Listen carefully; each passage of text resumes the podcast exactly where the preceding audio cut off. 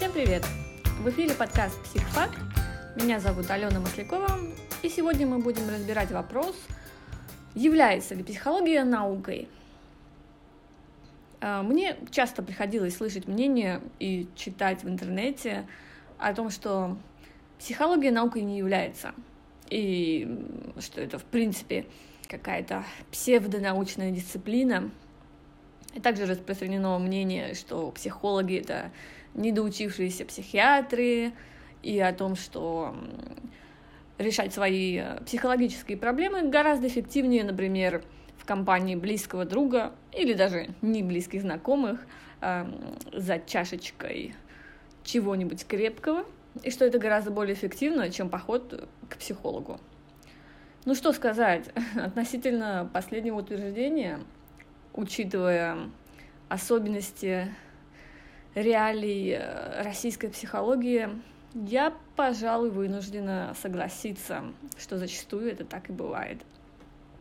Проще поговорить с подругой, пользы будет не меньше, а то и больше.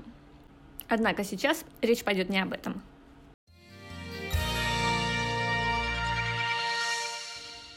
Для того, чтобы ответить на поставленный вопрос, давайте сначала попробуем разобраться, а что же вообще определяет научность той или иной дисциплины.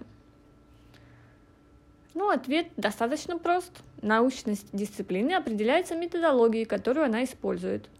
Не предметом ее изучения, и уж, конечно же, не персоналиями, представляющие ту или иную область, а именно методологией. Так вот, научные дисциплины придерживаются эмпирической методологии. Ну а что же это означает?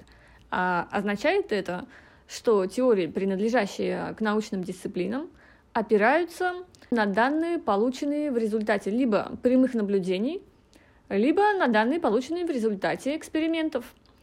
Причем э, немаловажная деталь, что эти наблюдения и эксперименты должны быть выполнены с большой точностью, в них должна присутствовать систематичность и детальность.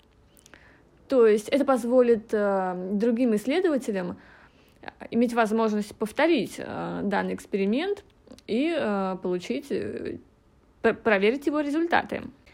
Эмпирические доказательства не могут опираться на личное мнение, убеждение э, или просто интуитивную догадку. В общем, имея в виду все вышесказанное, можно сделать вывод, что совокупность э, дисциплин, которые на данный момент составляют костяк современной психологии, а это нейропсихология, когнитивная психология, бихевиоризм, являются научными дисциплинами. Однако нельзя отрицать тот факт, что к психологии также относят и некоторые ненаучные теории. Ну, например, всем вам небезызвестный психоанализ Фрейда или, например, направление, связанное с гештальт-терапией и так далее, много-много других.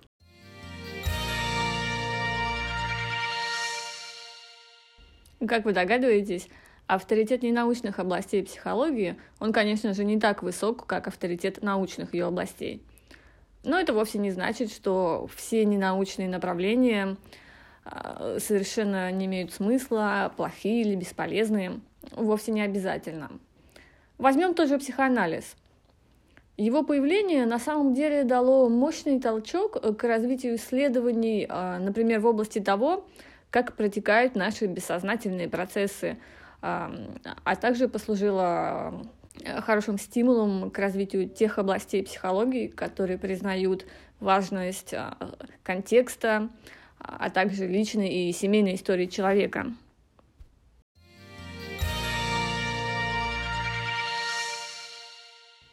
Конечно же, нельзя отрицать того факта, что психология не так точна, как, например, физика, химия, биология – но это и не удивительно, ведь э, то, как функционирует наша психика, зависит от такого безумного количества переменных, э, начиная от того, как мы питаемся, заканчивая последним просмотренным сериалом в Netflix, что учесть их все э, представляется задачей на данный момент практически невозможной. Поэтому тут, конечно же, отсутствует стопроцентная предсказательность. А, плюс дело осложняется тем, что э, индивидуальная вариативность, она очень высока. И тем не менее, все же психология является наукой. Ну и, как вы понимаете, практикующие психологи тоже бывают разные.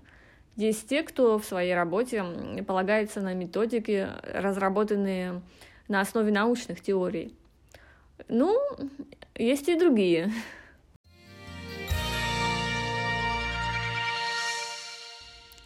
На Западе основная часть психологов и психотерапевтов работает в направлении когнитивно-поведенческой психотерапии. Это то направление психотерапии, эффективность которого имеет солидную научно-доказательную базу. Ну а в России, насколько я понимаю, дела обстоят несколько иначе. А, ну, стоит упомянуть тот факт, что когда я искала, где бы мне э, получить второе высшее образование по психологии, когда я еще жила в России, э, я обнаружила, что у нас есть несколько институтов психоанализа, то есть э, вам выдают диплом о высшем образовании, и направление будет психоанализ. По-моему, даже есть еще институты Гештальта. Ну, то есть как вы поняли, я скептически достаточно к этому отношусь.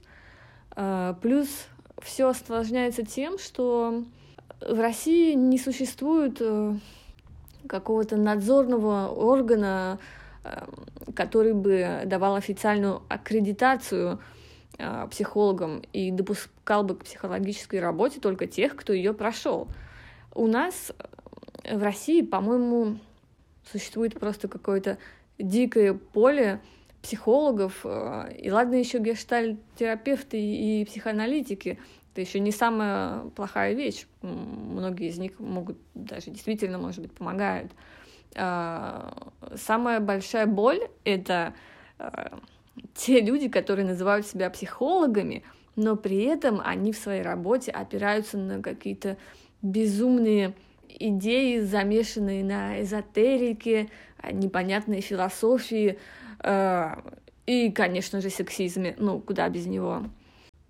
Впрочем, я не хочу сказать, что все психологи, которых я ставлю в кавычки, и к которым я отношусь э, с очень большой долей скептицизма, они абсолютные бездари или они не смогут вам помочь никогда и ни при каких обстоятельствах. Вовсе нет. Вполне возможно, что вот конкретно вам, конкретно такой тип терапии, может быть, и поможет. Э, но мне кажется, тут полезно будет помнить тот факт, что эффект плацебо тоже вообще-то помогает.